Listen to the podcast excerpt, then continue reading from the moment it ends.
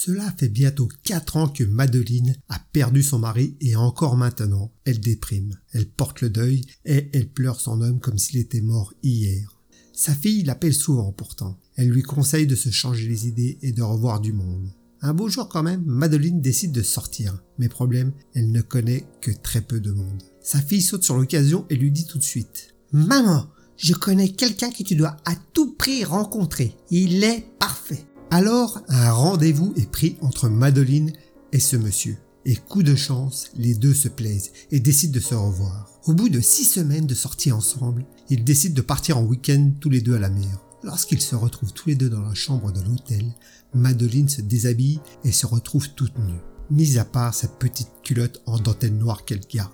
Elle dit alors à son amoureux Tu peux me caresser les seins ou toute autre partie de mon corps, mais sache qu'ici-bas, en désignant son pubis, je suis toujours en deuil. La nuit suivante, c'est le même scénario. Madeline se retrouve en petite culotte de deuil, devant son amoureux qui, lui, en tenue d'Adam, a une érection du tonnerre de Zeus laquelle est couverte d'un préservatif noir. Madeline le regarde, étonnée, et demande Dis-moi, qu'est-ce que c'est que ça? Un préservatif noir? Bah oui, c'est l'usage pour présenter ses condoléances. Merci d'avoir passé du temps ma compagnie. N'hésitez pas à liker, laisser un petit commentaire ou vous abonner. Et à bientôt pour de nouvelles aventures.